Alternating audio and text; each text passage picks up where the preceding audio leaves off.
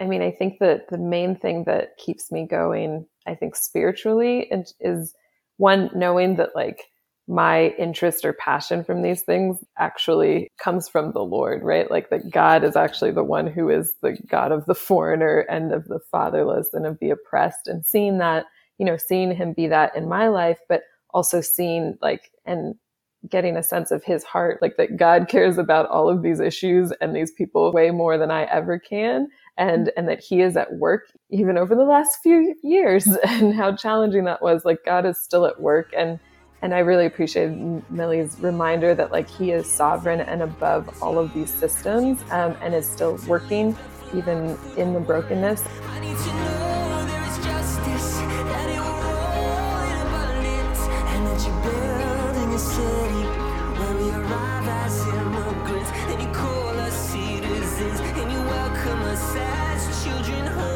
Welcome to Shake the Dust, Leaving Colonized Faith for the Kingdom of God, a podcast of KTF Press.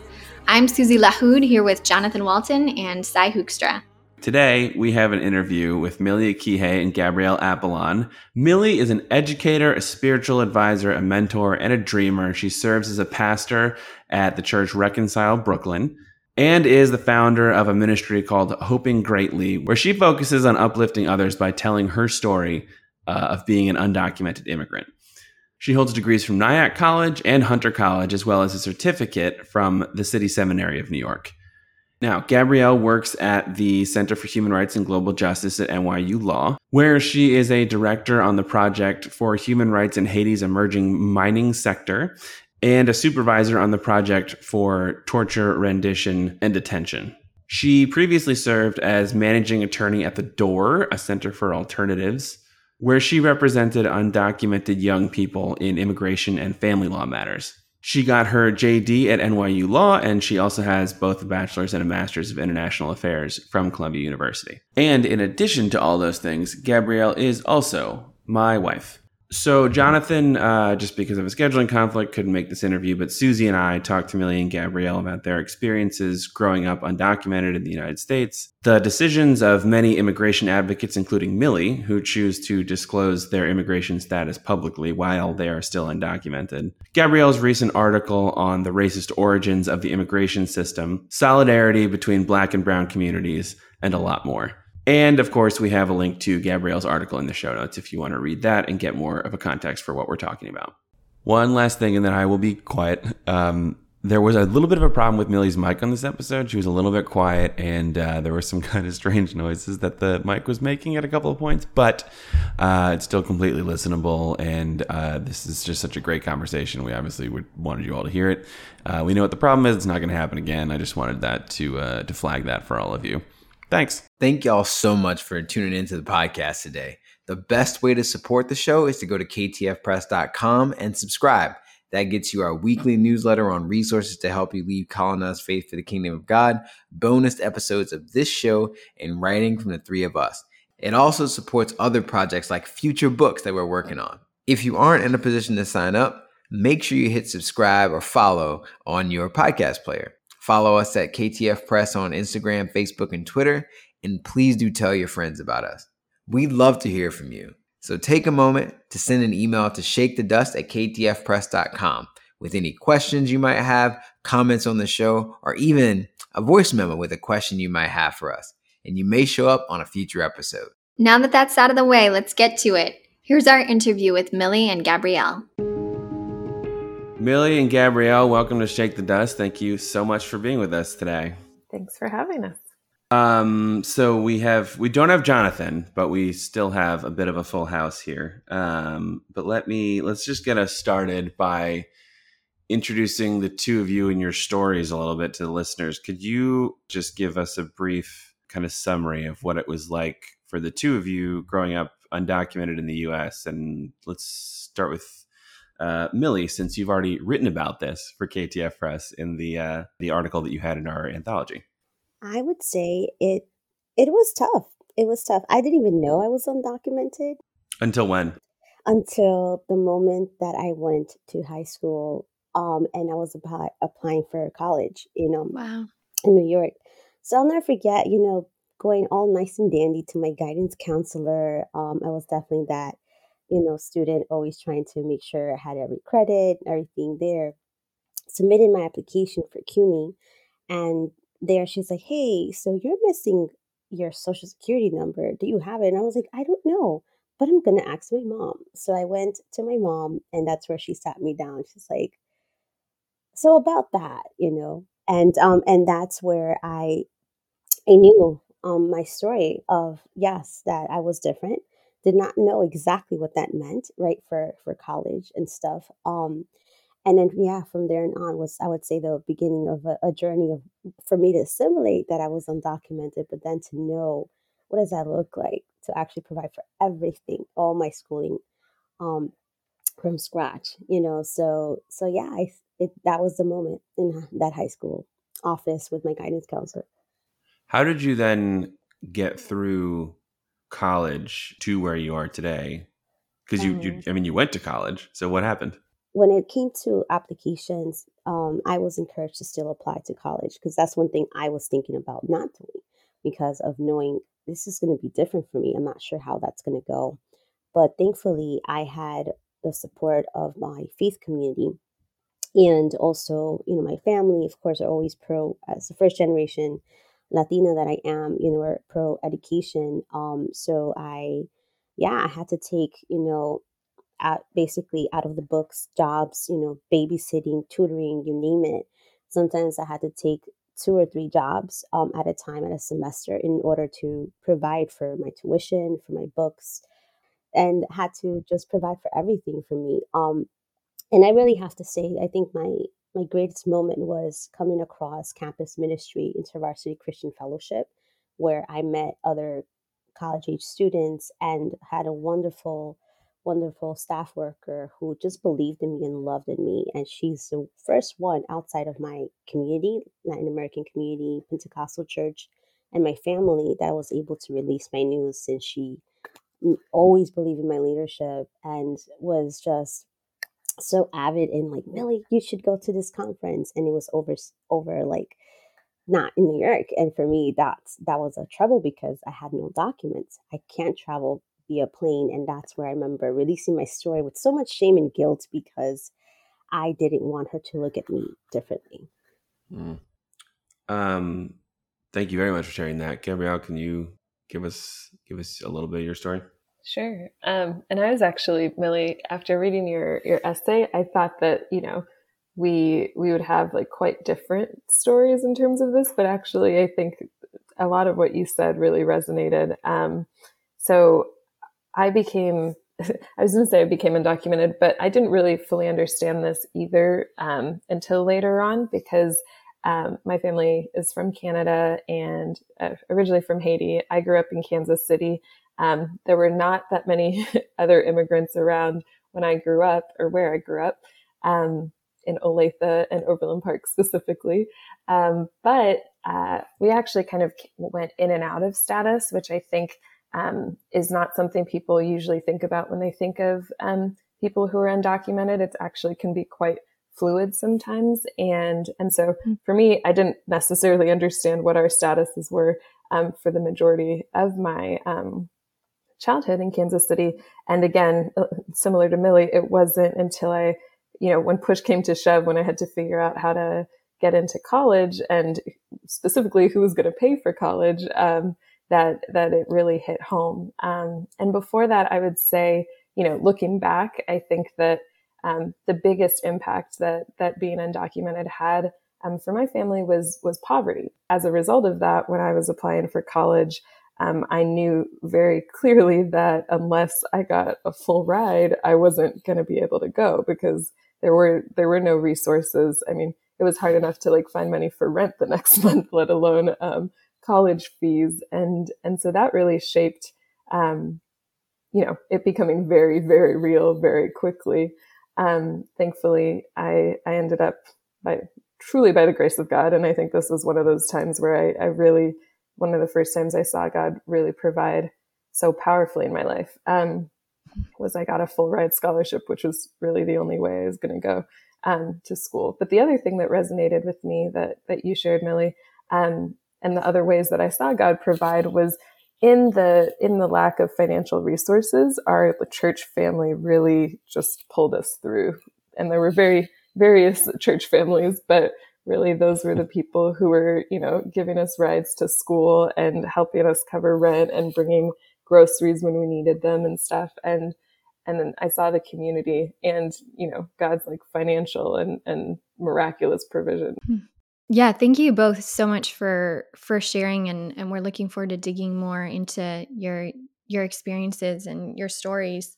And Millie, going going back to you specifically, could you tell us what went into the process of deciding to publicly disclose your undocumented status? And I'll be honest that the three of us editors, when you contributed to our anthology, we were kind of shocked and surprised that you were willing to publish you know this beautiful essay about your experience of, of being undocumented and your experience with the church and and to put your full name on it we assume that you would do that anonymously and i know that your willingness to publicly disclose that information has also been a huge part of your advocacy. So yeah if you could just share about that that process and that decision.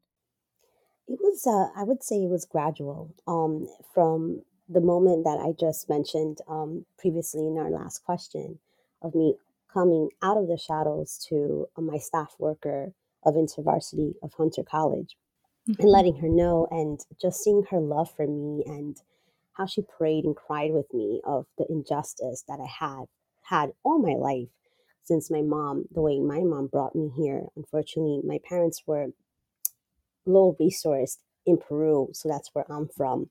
And actually, around this time, they were so traumatized from what was happening, but they actually were in a certain time period in Peru called La Senda Luminosa, which basically was a time period where there were kidnapping children.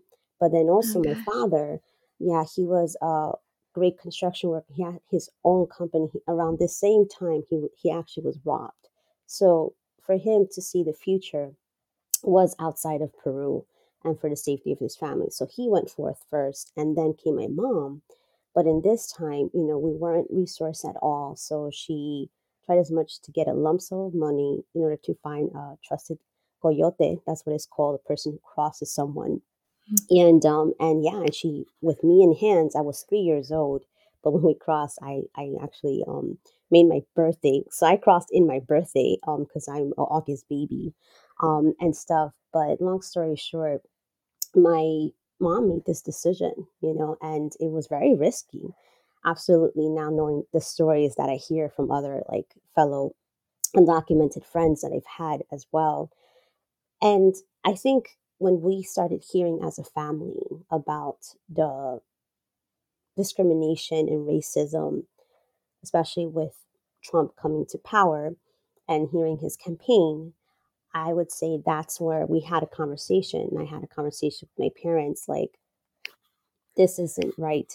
What should we do about it? What are your thoughts? And they were spent because unfortunately they have tried to renew um, their as well, like adjust their status. And they did it back in 2001. But unfortunately, later on, we found out that it was through a fraudulent agency. It was reported a few years ago. Okay. So they, we've gone through a lot when it comes to that. So they were spent already around this time a few years ago, and they were like, you know what? They pretty much they were like, we're so done with this system. If you choose to go ahead and share your story, we're okay with it. And they gave me that blessing. But without their blessing to actually be out of the shadows, I would not have come out of my story. Mm. And also, I think also them seeing the support of our faith community, my mentors, just and also friends that uh, are as well advocates and allies of immigrants.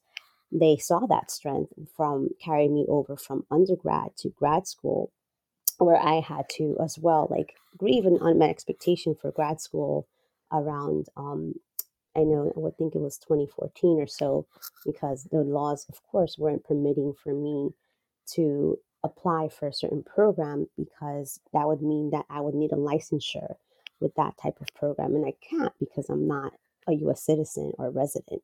So it's things like this that I think my family saw God's favor and also God's provision for our family absolutely in everything that they were open for me to start telling my story. And it was great because I remember I also had my moment, my, I would say, my complete poignant out of the shadows moment when I wanted to also well give up from, from ministry, give up from seminary in one semester because it was just so much um, of like I was working, I was I, I think as well doing um, my field work for seminary and taking the seminary course. I remember because that was my next. Um, I was urban ministry um, major, and I'll never forget this class because there is where I was taught about a God who sees, who hears those in the margins, and I've never mm. heard that in my life.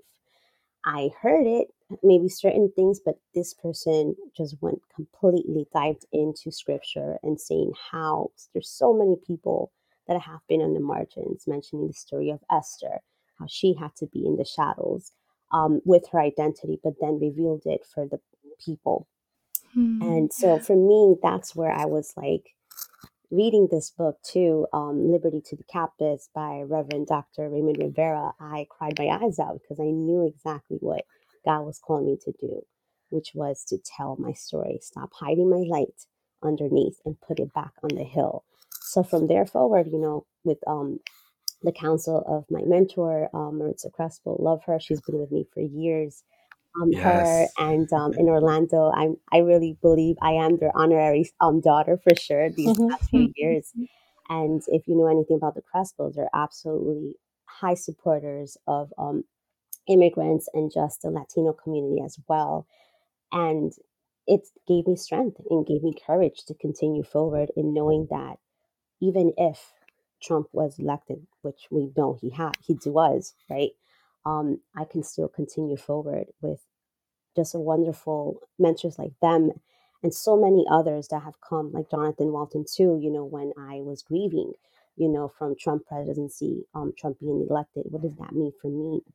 So I think knowing the strength of allies and just people who love me and know my story gave me the courage to continue standing, but also seeing the hurt on campus. So when Trump got elected, I'll never forget this moment because I was working in administrative role in Hunter College and started seeing in our Facebook group one of our young girls just came out of the shadows and saying, How do I bridge my faith as a DACA recipient and knowing that people who say yes to Jesus are saying that I should get out of this country?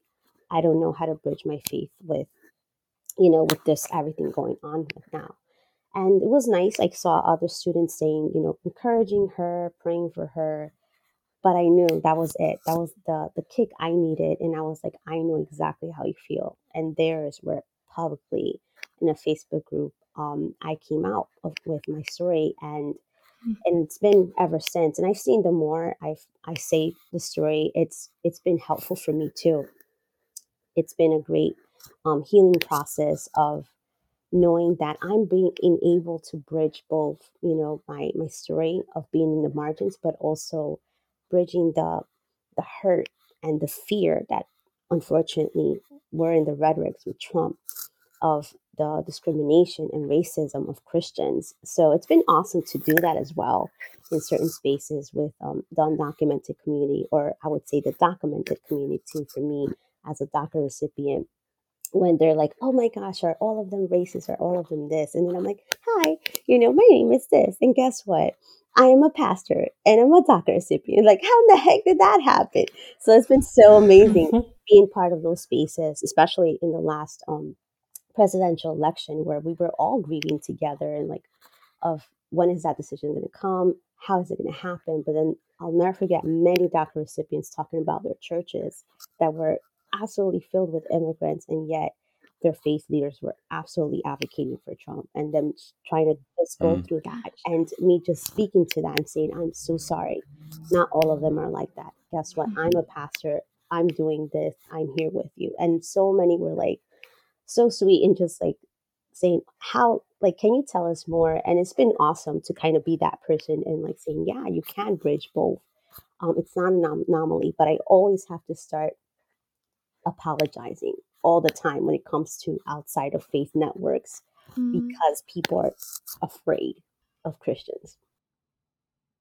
what you just gave us was uh, a lot of the reasons that you you know your motivations and the power of your community and the ways that you're thinking about this as a minister you didn't exactly talk about what a big risk it was for you like it, which was you know i think part of the the decision for anybody who's who's you know there, there are lots of advocates who have made the same decision that you have to be very public and like to tell people, you know, as the, as the movement says all the time, you're not alone. But it's a it's a seriously enormous risk to yourself. And um, I don't know if you have anything to say about that, but I just wanted to point that out to the to the listeners. Like this is not a safe decision. Yeah, I think for me, it's just knowing God's providence. I, it really is knowing God's protection and oversight, regardless of the risk, and also me being comfortable with uncomfortability and the school of uncertainty. And the reason I say this is all my life has been uncertain. And I never knew it until that moment in the guidance counselor in high school. So I have seen God's amazing ways that He's come through for me. So taking this risk, yes, was it like fear filled in the beginning? Absolutely. I feel like I started telling my story afraid. Um, but I yeah. definitely have to say that the I see God's just hand and protection all the time. Like, and I have, you know, been talking about it a lot lately with other colleagues and just talking with other advocates too who are also in the same you know status as i am who are daca recipients. And we all are in agreement in saying like we'd rather take this risk and even you know be subjected to deportation versus not talking about it at all and people thinking they're alone in this journey they're alone in their uncertainty in their fear in just the rhetorics they hear. And I have to say, the the more risk I've taken, the more I've seen God's hand with me. And hmm. what gives me hope too is also where God has me. Like I ran away from what I'm doing, right, as a as a minister and a licensed clergy.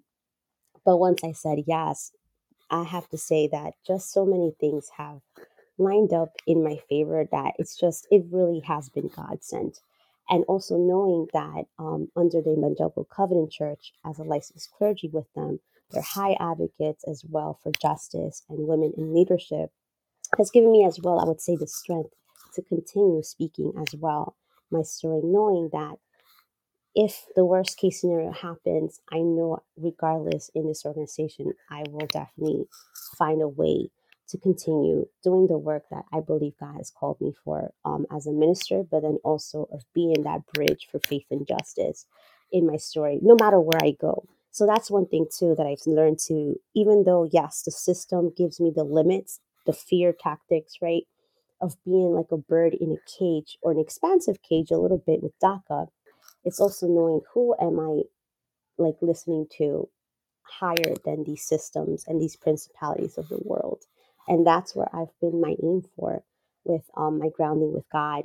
And I have seen that, yes, He is absolutely beyond these cages, beyond these principalities, and beyond the risk.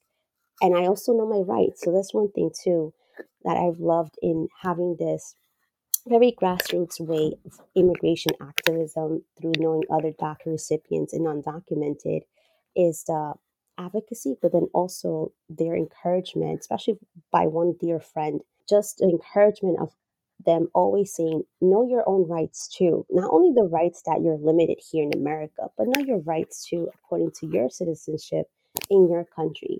So that's one thing that's been also giving me a lot of strength because as a Peruvian citizen, I actually have more rights and liberties and am able to travel abroad with, without a visa for certain European countries. That has been new, a new integration of the Peruvian president with the European Union just a few years ago. And man, I'm like, why am I feeling so limited in this country, right? And stuff. And so this is also too what gives me the courage is knowing myself and knowing that yes, there's more beyond America as well for for me. Yeah. Yeah, I mean, Millie, I think what you shared about kind of the power in your um, vulnerability and like coming out of the shadows, I think is is mirrored actually in like the broader immigration advocacy space because I think yeah. the what we've seen um, happen over the last you know ten maybe fifteen years around DACA um, and the the realization that um, young people um, who, you know, similar near situation who have had no, um, who had no choice in the matter sh- should get, you know, rights, shockingly, um, in this country and get some relief from deportation. That actually all came about from um, DACA recipients themselves deciding to come out even against the advice of their immigration lawyers, like I used to be. Um, and and everyone who who knew the risks that that could have, but actually almost all of the um, the policy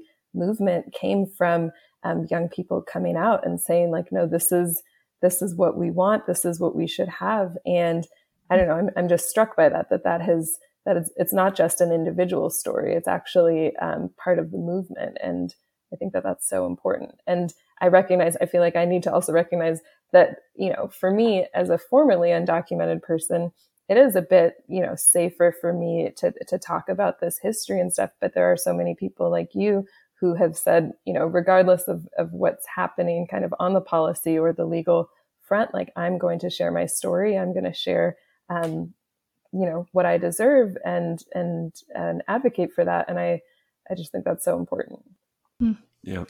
Yeah, and thank you so much for for making that connection, Gabrielle, and thank you again, Millie, for sharing. I'm just so struck by, as Cy pointed out, the courage that went into that decision, and then also the the care in the sense that it was very much a communal decision. You know, the fact that it it impacted your immediate community, your family, and you sort of needed to seek their blessing and their consent, and and I appreciate that so much. And then the fact that you sort of made this decision for your community, the broader community that you're in. And so it was really sort of sacrificial in that sense. And going back to your essay in in our anthology Keeping the Faith, Millie, you talk about the anti-blackness that sometimes manifests in the immigration rights movement itself. And Gabrielle, if we could just pivot back to you, could you explain a little bit about what that looks like and and what people can do to help the movement do better? Well, I think that um, as as an immigration lawyer, I, I was practicing for about f- five years um, prior to to my current role.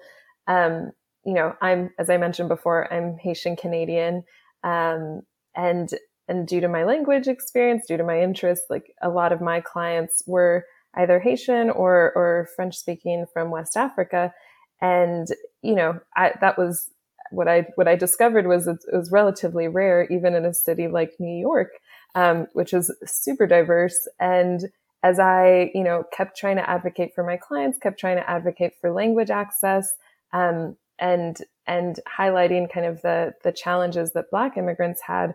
I often felt like a broken record. I often was like, how am I the only one mentioning French and like the need for things to be translated in French and Creole or how how is this just what I do in every meeting? and and I look around and and very few other people are doing it. And so I started to, you know, maybe be a little self-conscious, like, oh, I guess I'm gonna make this comment again. I guess I'm gonna say this um, repeatedly. And I was like, maybe I'm just like overthinking this, like maybe I'm I'm being a little too extra. Um, and then last summer hit, um, and more people started talking about um, racial justice and the aftermath of of George Floyd's murder. Um, and what I discovered, and that was the first time for in like almost all of the immigration advocacy and and legal services spaces that I was in, where we started, I started hearing people talk about Black immigrants, and I was like, huh. so this is actually, it wasn't just in my head, right? Like people were realizing and thinking about it, and therefore um, proactively starting, and I, I un- emphasize the word starting to to think about how their their programs and how their um, advocacy may uh, be overlooking or erasing certain immigrants. And I think that if I was to probably try to summarize, it would be there's an erasure and an overlooking of Black immigrants within the mainstream narratives of, of immigration and, and what it means to be an immigrant. I think mm-hmm. most of the time we we often only think about Latino immigrants. We often only think about Spanish as as um, a language of, of immigrants or of immigration, um, and that's just very much not the case, right? Especially in a city like New York, but but across across the nation. Um, and so, you know, there there there are obviously like very real um, problems within our whole immigration system. Um, you know, black immigrants, just like in the criminal justice system, are often the ones that feel the full weight of the criminalization and the draconian policies that our immigration system has.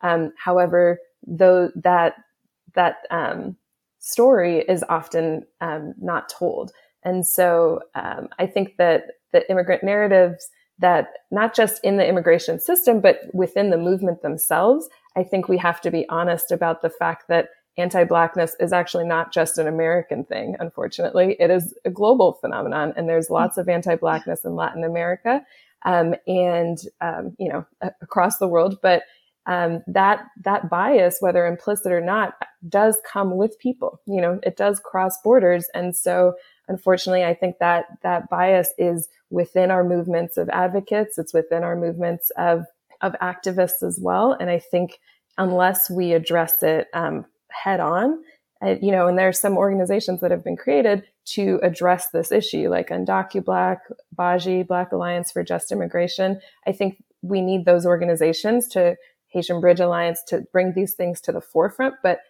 most importantly, we also need like the main organizations with most of the resources to, to really kind of reflect and look in, inward and think, how are we perpetuating these um, anti-black, um, anti-black rhetoric, anti-black narratives as well? I will say that, you know, that translates into resources, right? Because if people mm-hmm. aren't thinking about black immigrants, then they're not thinking about hiring people who speak the languages that black immigrants often speak, whether it be, um, you know, French or Creole or other um, languages that, that people speak in Africa. Um, that's one thing. But then you also have like funders, right? Are funders looking at the types of immigration um, relief that a lot of um, black immigrants, you know, need?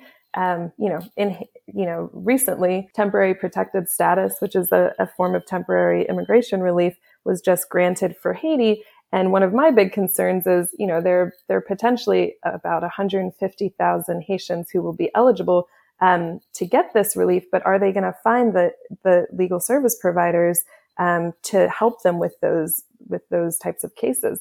I don't know, and I, I hope so. Mm. But I think that you know there need to be resources toward that, whether private, public, etc. So, Gabrielle, you recently wrote an article that we will link to in the show notes about the the anti-blackness and specifically the anti-Haitian um, prejudice that is sort of at the foundation of the current mass immigration detention system. Can you explain a little bit about that history? Sure. Um, and I will say and share a story. Um, it's actually unfortunately the entire immigration system that you know is is based on white supremacy sadly um, and that you know that could be a whole a whole class in and of itself. I will say i did um, i taught like a, a little seminar to uh, eighth and ninth graders about um, about immigration.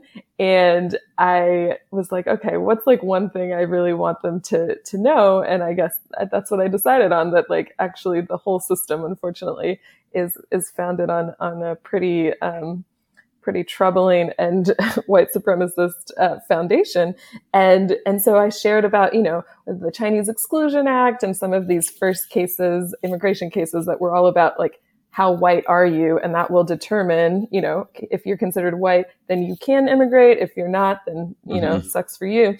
Um, and, and so I did this whole spiel. I like went through kind of uh, uh, the long kind of timeline of this.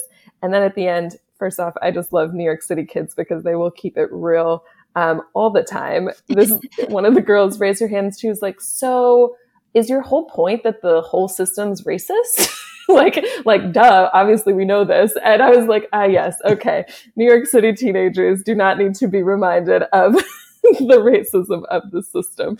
Um, right. And, and so that was, that was a very good humbling reminder of the reality of our city, uh, and this country. But I will say just to speak to the, the immigration detention, um, system. So the system that we know, you know, is, is very recent. So actually having so many um, so many people in immigration detention, which is prison, right? It is the same facilities, um, literally the same, literally the same buildings that function as jails are also the ones that we for some reason seem to also believe that um, people who whose only crime is being an immigrant um, and trying to, uh, you know, get a better life or, or la vie meilleure, as as we say in Creole, um, that that should be should be treated horribly. And you know, not to mention all of the problems that we already have in a criminal justice in our criminal justice system, but that system is very is very new, and it was actually not until the the 70s when Haitians were um, fleeing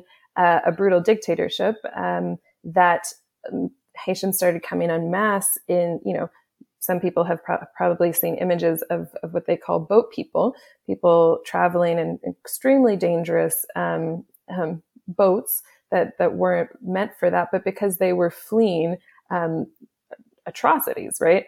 Um, but when they when they arrived on these shores, um, our this this nation's um, administration at the time um, was primarily focused on how do we stop the these this influx and their um, the way they decided to handle that was let's make detention mandatory. So it used to be um, usually only in exceptional circumstances that we would detain immigrants or imprison them, and they actually made it um, the blanket kind of rule, and at, at, for certain times didn't even allow bond. Um, in an effort to quote deter uh, deter more immigrants. And that's actually that was the genesis of the system we have now. I should just note bond is the immigration system's equivalent of bail in the criminal justice exactly. system. Exactly. And you know, this is a time where there were there were lots of Cuban refugees also fleeing, right? Um, but they were actually uh, in most cases not tr- not treated in the same way, not detained mandatorily.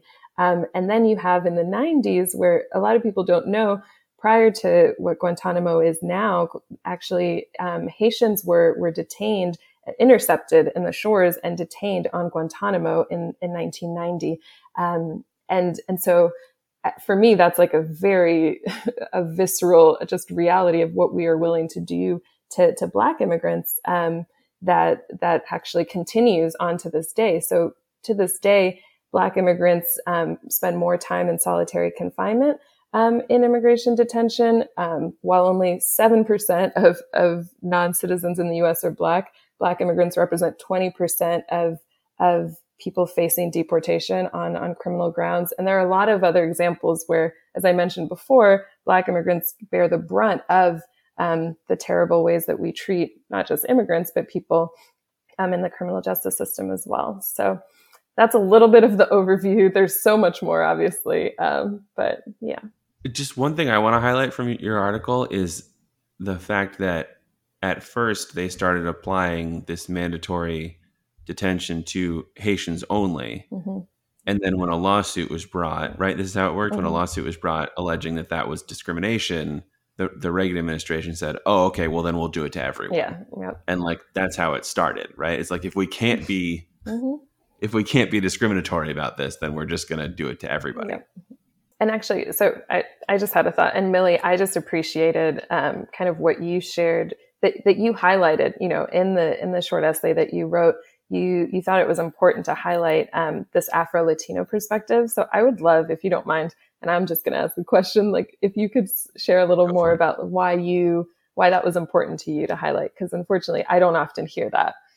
Yeah, one of the reasons it was very important for me to highlight that is because I have an Afro Peruvian dad. So my dad is um, definitely mestizo colored, um, darker skinned. My mom is not. My mom, you can definitely probably think that she's European, if anything, because she's very, very light skinned. And that's because my mom also, from her mom's side, um, her mom's, my grandmom is Peruvian from her mom's side, but Italian from her dad's side. So I have Italian roots through my mom, but then through my father, I have African roots, but also indigenous roots. So for me, it was very important for me to highlight that because I know what it was for me to be in a school system that was predominantly, uh, my neighborhood was predominantly Polish. And I'll never forget being questioned when my father would pick me up of like, oh, are you sure this is your father? I'm like, yeah, this is my father. And over the years, I did see certain things happen to my father that were a little bit unusual. I didn't know as a kid, of course, that's racism, right? Mm. Because as well, my parents wanted me to assimilate the American system and also I would say my own, you know, white passingness as a Latina.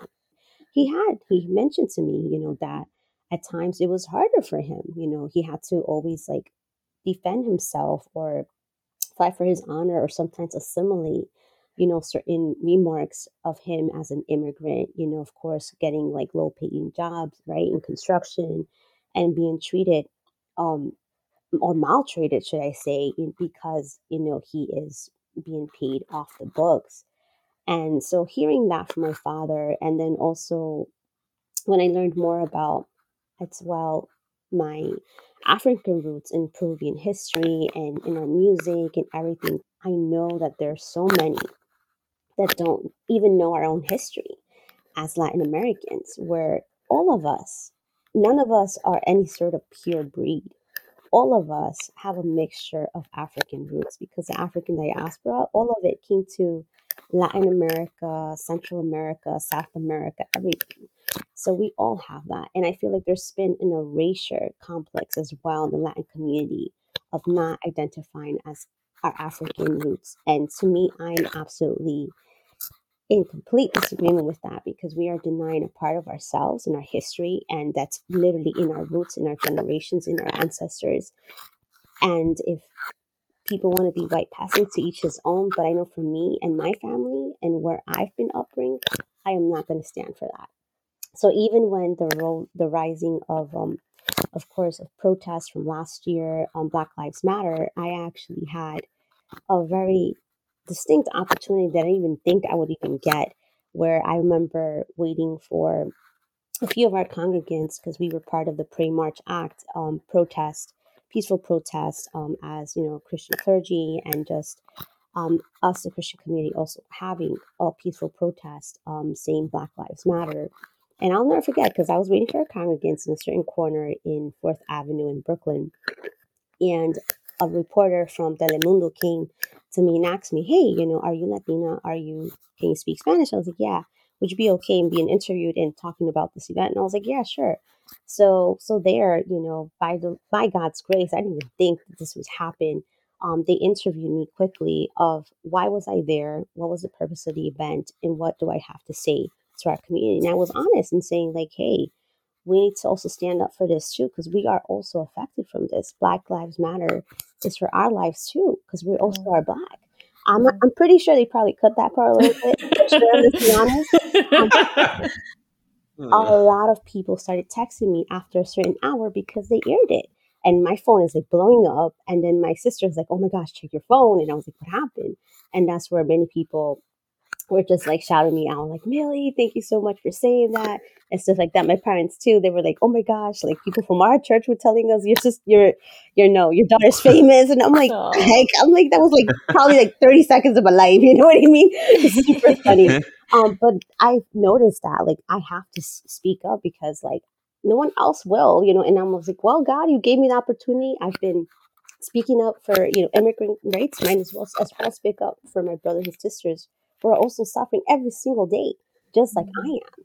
You know, and it's even worse, I would say, in the ways too, because like, you know, always be I can't imagine that because I have my shadows moments as well too.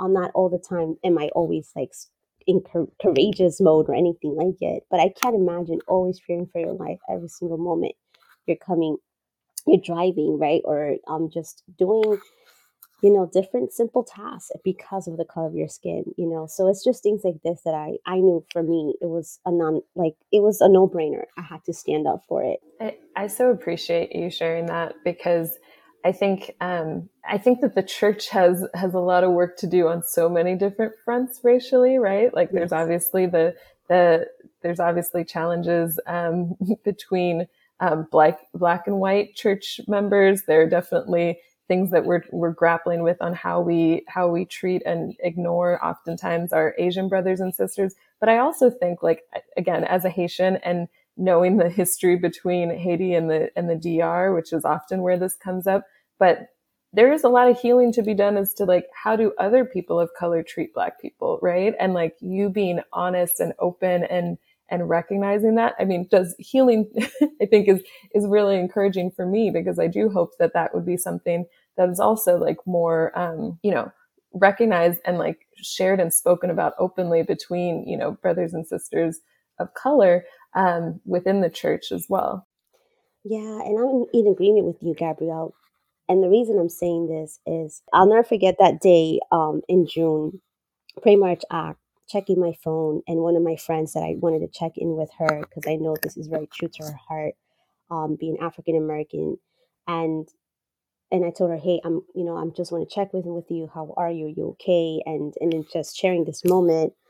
And she was so honest with me and saying, Thank you so much for being there. And thank you so much for speaking.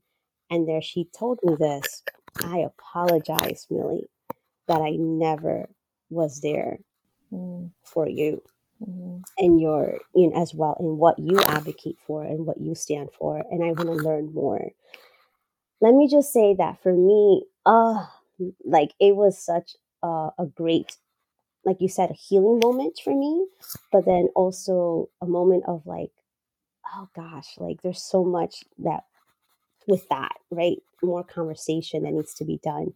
And I believe that, you know, and I think it starts with us, like with each other, you know, and just talking and just being honest in the interethnic conflict we have with each other too. Mm-hmm. With, I'll be honest, it's just a, a hand me down of our generational biases and discrimination that we've been taught from our family of origins of our parents. So I think it's been such a healing experience for me as well um, from African American community too, in, in knowing we always have had alliances, but sometimes we've just never spoken about it because of our own, I would say, unspoken differences, but yet very similarities that we have as just power um, people. Um, and how do we embrace that for the next i'm not sure in a sense of like advocacy mutually for each other in each other's causes and then also helping other communities who don't know or who are just standing up now right um, as well so i think for me i also am in agreement with you of us needing so much interethnic healing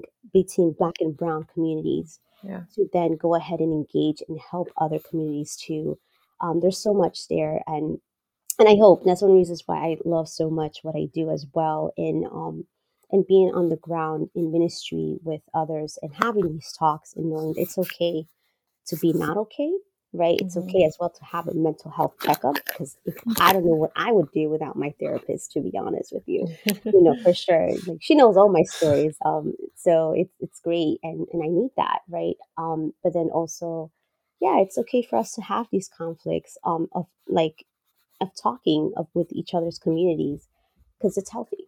And I'm glad you mentioned that. And sorry, I will let the host do, do the rest of their work.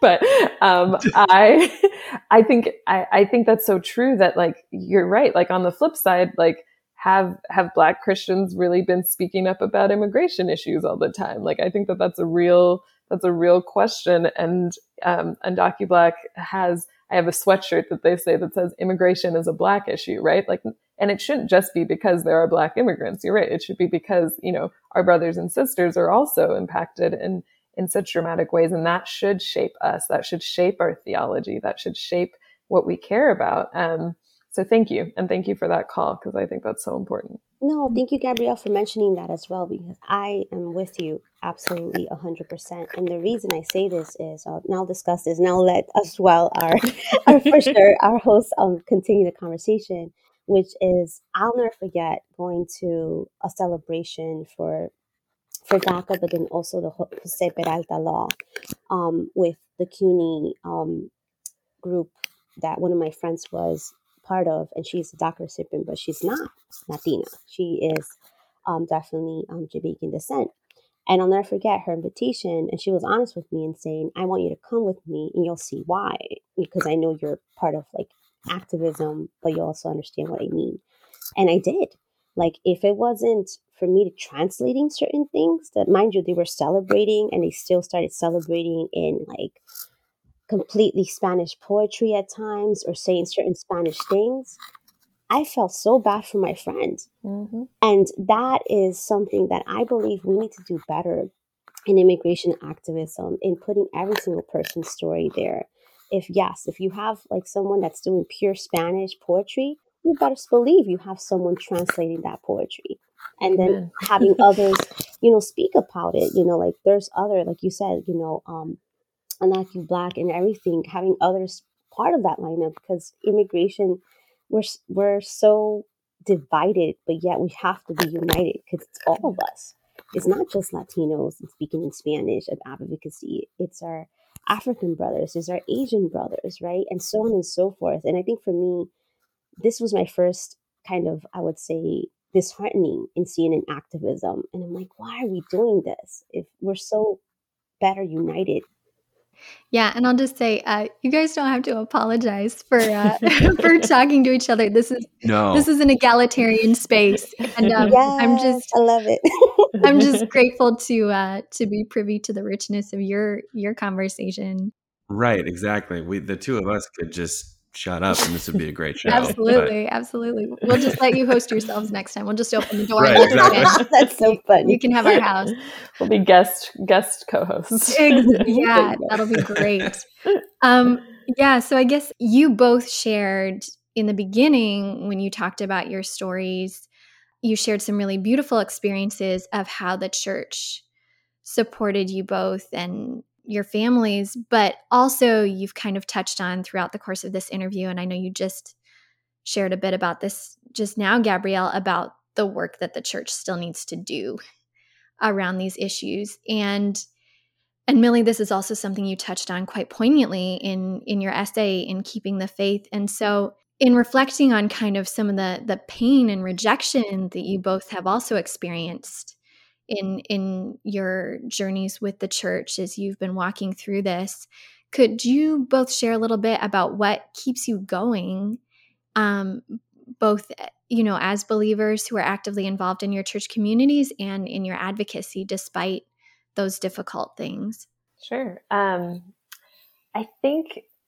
so. I guess that it's twofold. I think. I mean, I think that the main thing that that keeps me going, I think spiritually, and is one knowing that like my interest or passion from these things, like actually is comes from the Lord, right? Like that God is actually the one who is the God of the foreigner and of the fatherless and of the oppressed, and seeing that, you know, seeing Him be that in my life, but also seeing like and getting a sense of his heart, whether it's through scripture um, or just, you know, movements and having to remind myself, and, and Sai knows this all too well, like that God cares about all of these issues and these people f- way more than I ever can.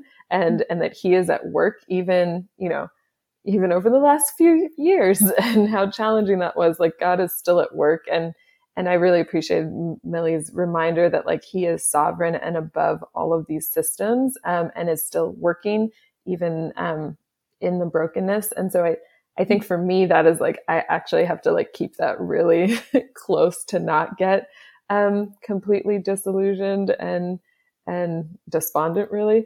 Um, but then I also think like I you know I can just say that, like, you know, I have a few text chains of my friends who, whether it's like my prayer and sangria group, whether we're meeting virtually or in person, where we're just sharing and like lamenting and being angry together about the state of the world and about not even like only the broad things, but like I'm asking them to, you know, pray about my cases or pray about like the immigration or human rights policies that I'm, um, you know, engaged in with work. And, and for me, that's, Yeah. That that brings a level of cohesion right? Where it's not like you know just my my church like on sundays and you know not thinking about the bible through the lens of everything that's going on but bringing those things together um is that I don't, I don't know that's the only way i can do this um to be honest. And um and the fact that god suffers with us right? Like that the the cross means that that uh, those who are suffering are never alone. And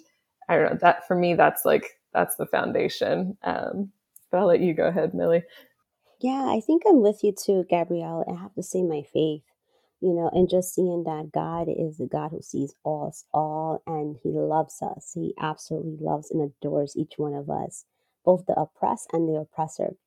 And the reason I'm saying this too is I have seen that there is so much hope in just listening into those at times, of course, when we have the strength and capacity and yes, complete agency to do so too, in listening to those that have these rhetorics. And the reason I say this is I heard many stories at times from our congregants that they weren't exposed to people other than white until like later in their lives, maybe like their last year of high school or so. And that to me is a big thing. And the reason is being here, a New York City kid, pretty much all my life, I've been exposed to multicultural every time, every time, every single time I step out of my, my door, right? So it's just things like this that I'm like, wow, there is so much power and vulnerability, and also dismantling the, I would say the the ignorance, right, instead of, of what it looks mm-hmm. like for of for an immigrant to have an immigrant life and experience, or for them just to know that it's not as cookie cutter way that they hear in the media, right? The system of immigration is so complicated. No immigration case is actually the same. I'm not sure if I'm always called to those spaces all the time for sure of like what it looks like to let me tell you my story, right? Um to hear dismantle your um your biases or discrimination.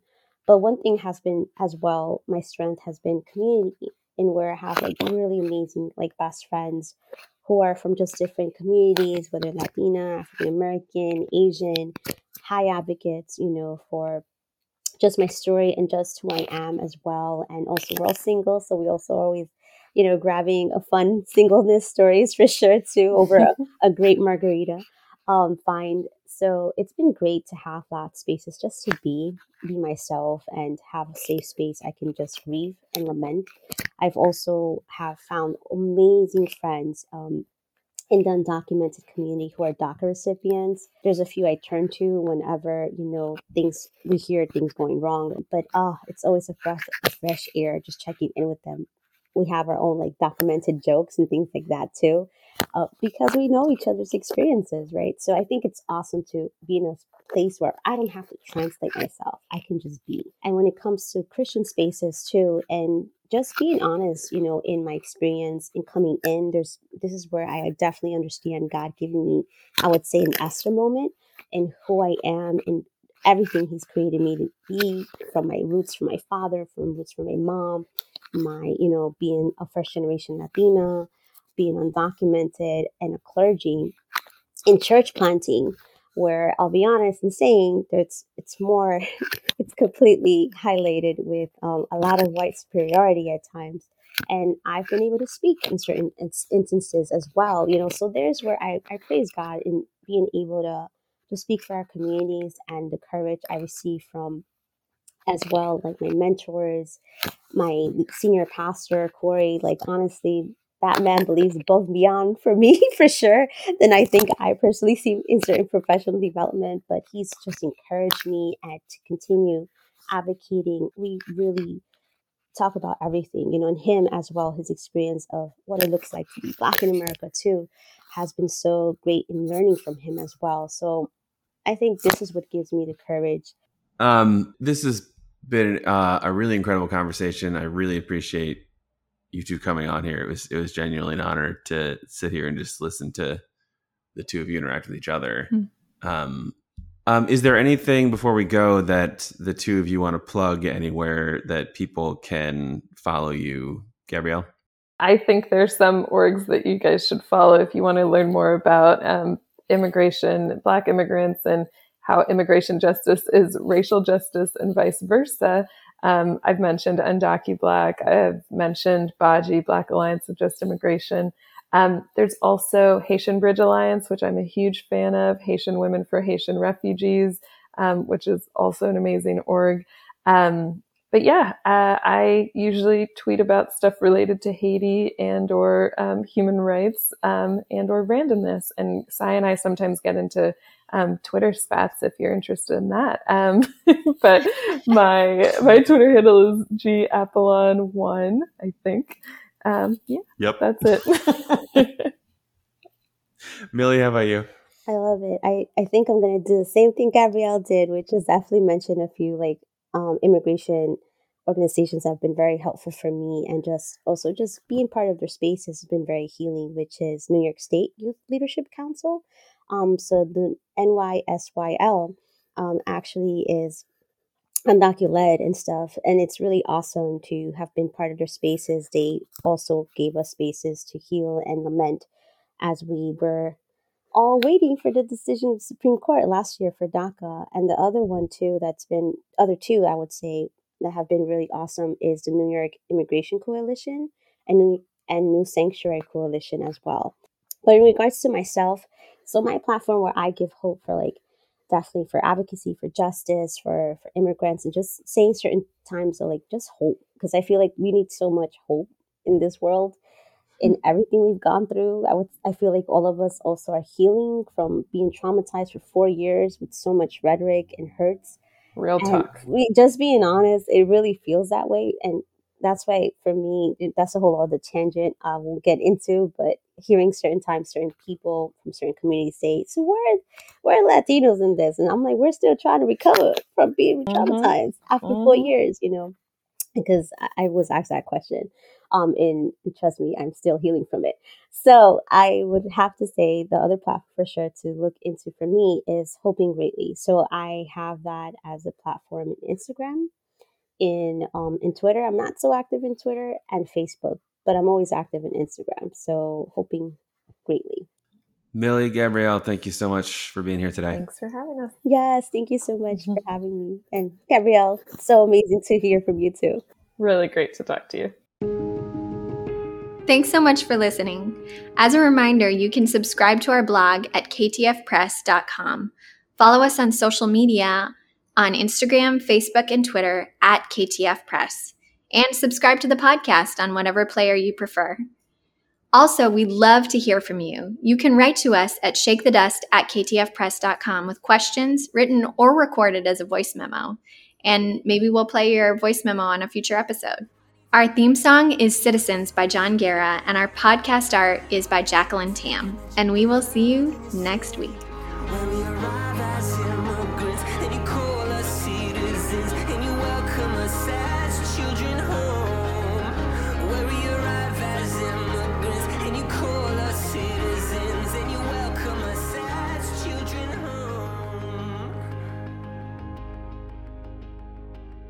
So we've heard about Gabrielle's prayer and sangria group. She mentioned that briefly, and then Millie briefly mentioned her sort of singleness lamentation and margaritas. um, That's a good name. I think I love that. I think I think maybe if we just like combine these two groups, I feel like that would be like really powerful in some way.